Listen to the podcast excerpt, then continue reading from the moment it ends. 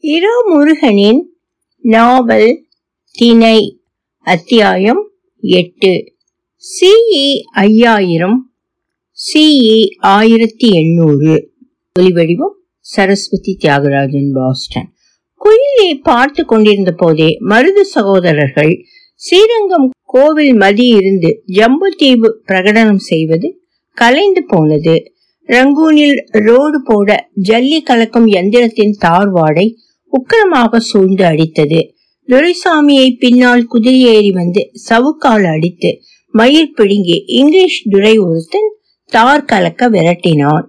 ஆயிரத்தி எழுநூத்தி தொண்ணூறு மருது சகோதரர்கள் உயிர்த்த காலத்திலிருந்து முப்பது வருடம் முன்னால் போய் ஆயிரத்தி எண்ணூற்றி இருபதில் கண்ணில் பட்ட எலும்பும் தோலுமான துரைசாமி என்ற மருது மகன் தீனமாக கதறினான்.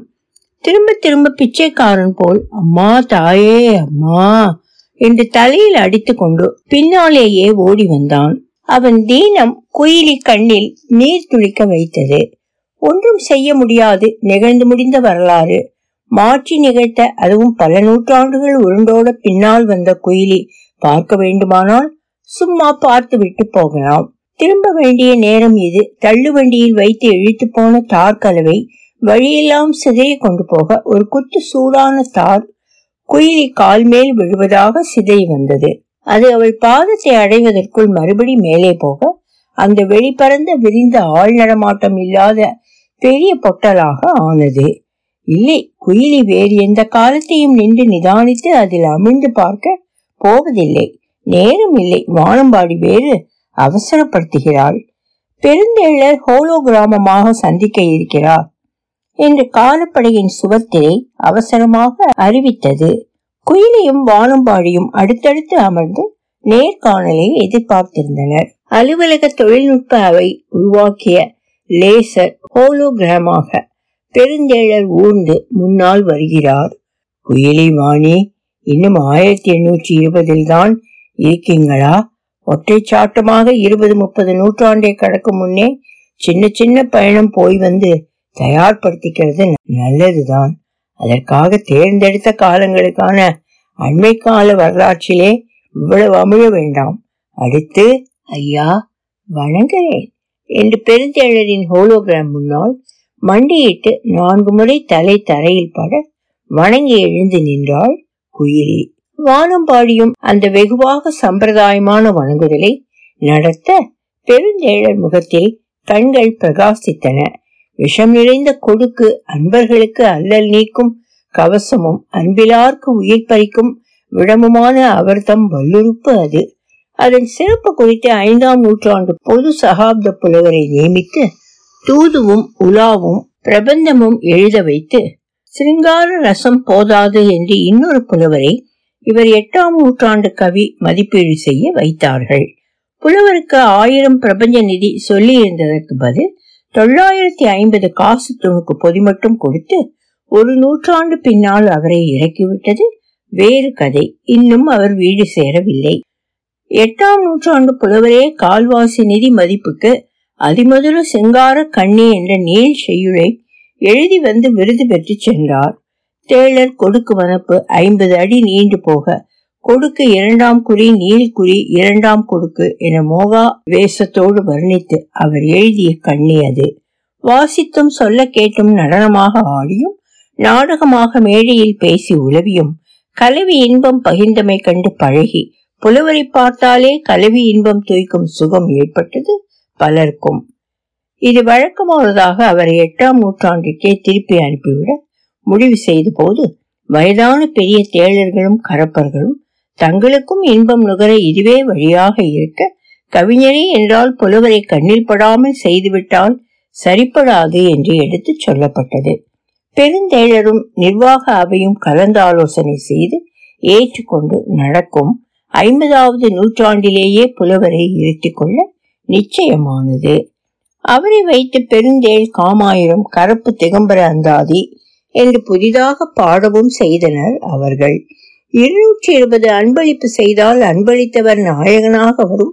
சிற்றிலக்கியங்களை புலவர் எழுதி தள்ளி விடுவார் குறிக்கும் கொடுக்குக்கும் வேறுபாடு தெரியாமல் எழுதுகிறார் என்ற குற்றச்சாட்டு எழுந்தாலும் அது அவர் சித்தரிக்கும் அதீத காமத்தின் தரிசன வெளிப்பாடு என கருத வேண்டும் என்று அரசாணை மூலம் கவிதை அனுபவ மதிப்பீடு கற்றுத்தரப்பட்டது.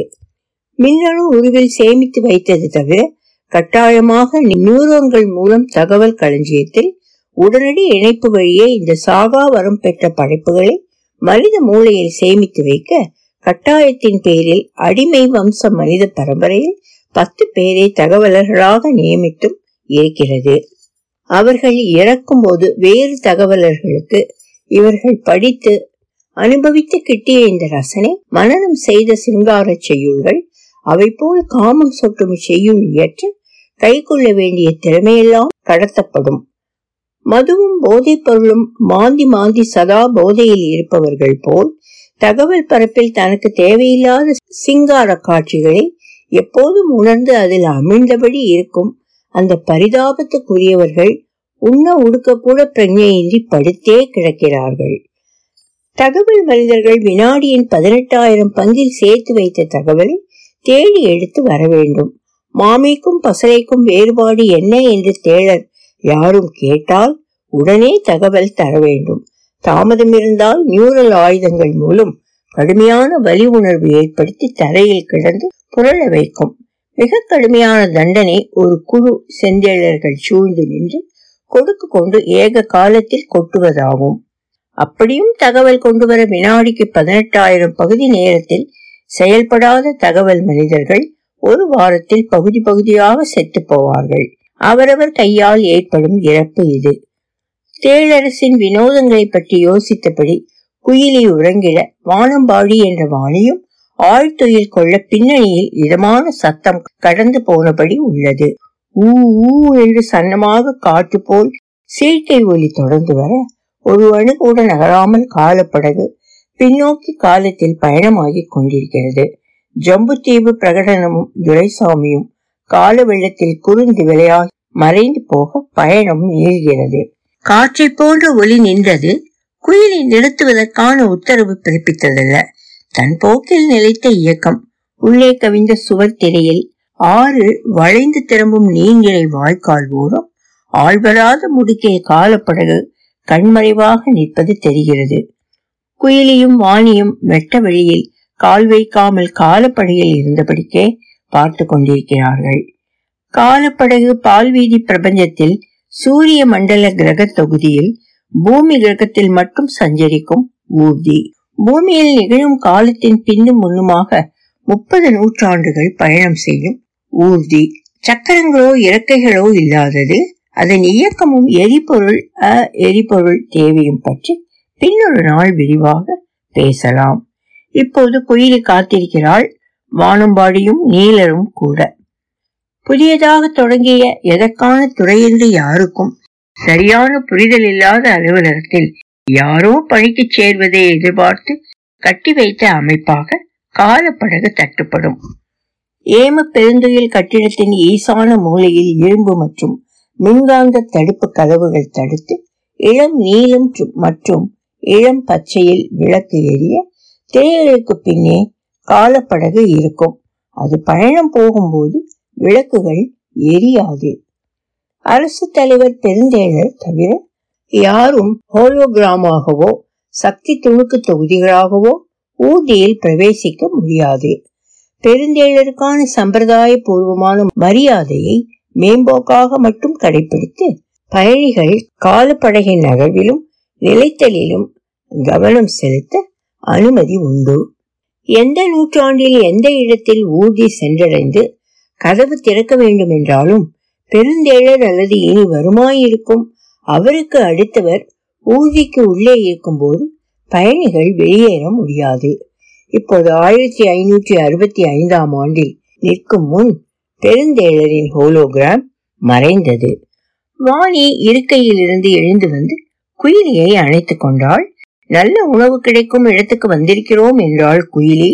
விஜயநகரத்தில் வழக்கம் போல் விழா கொண்டாட்டம் என்று கூவியபடி வாணி என்ற வானம்பாடி ஊதிய கதவுகள் திறந்து வழிவிட வெளியே வந்தாள் அடுத்து குயிலி. குன்றின் அடிவாரத்துக்கு அவர்கள் நடந்ததும் சற்றே சில உயரத்தில் பறந்தும் போவதற்கு முன் கால ஊர்தி கணினி வடிவமைத்து சக்தி துகள் உருவத்தில் இருந்து தூளமான பட்டு துணியாக உருமாற்றி கொடுத்திருந்த உடுப்புகளை அணியும் போது எந்திர குரல் சீமாட்டிகளே சுதந்திரத்தில் குறுக்கிடலுக்கு மன்னிப்பு கோருகிறோம். உங்களை இங்கோ எங்கோ இப்போது யாரும் பார்க்கவில்லை பார்க்க முடியாது. வாணி கையசைத்து இயந்திர குரலை நிறுத்தினாள். நீங்கள் விழித்து போட்டு அணிந்த உடுப்புகளை சலவை எந்திரத்தில் போட கோருகிறோம். வாணி குயிலின் துணிகளை முகர்ந்து லகரிதான் என்றாள் கண்மூடி. குயிலை அவசரமாக அவள் வீழ்த்தி போட்ட துணியை விளக்கு எரியும் இடைவெளி கடந்து வீசி திரும்பினாள். வானம்பாடி சற்று நேரம் எடுத்து உடுப்பு கலைந்து நின்று இரு கையும் குயிலியை நோக்கி நீட்டி அழைக்க வருவது போல் போக்கு காட்டினாள். இருவரும் சிலிர்த்து கொஞ்சம் சிரித்தனர். அவர்கள் உடை அணிந்து வெளியேறினார்கள். குயிலியின் கையை பிடித்து கொண்டு விழாவில் மகிழ்ச்சியும் பரபரப்புமாக பெரியோர் வழிநடத்த நகர்ந்து போகும் குழந்தை போல் நடந்தாள் வாணி என்ற வானம்பாடி. தொடரும். ஒலிவடிவம் சரஸ்வதி தியாகராஜன் பாஸ்டன்.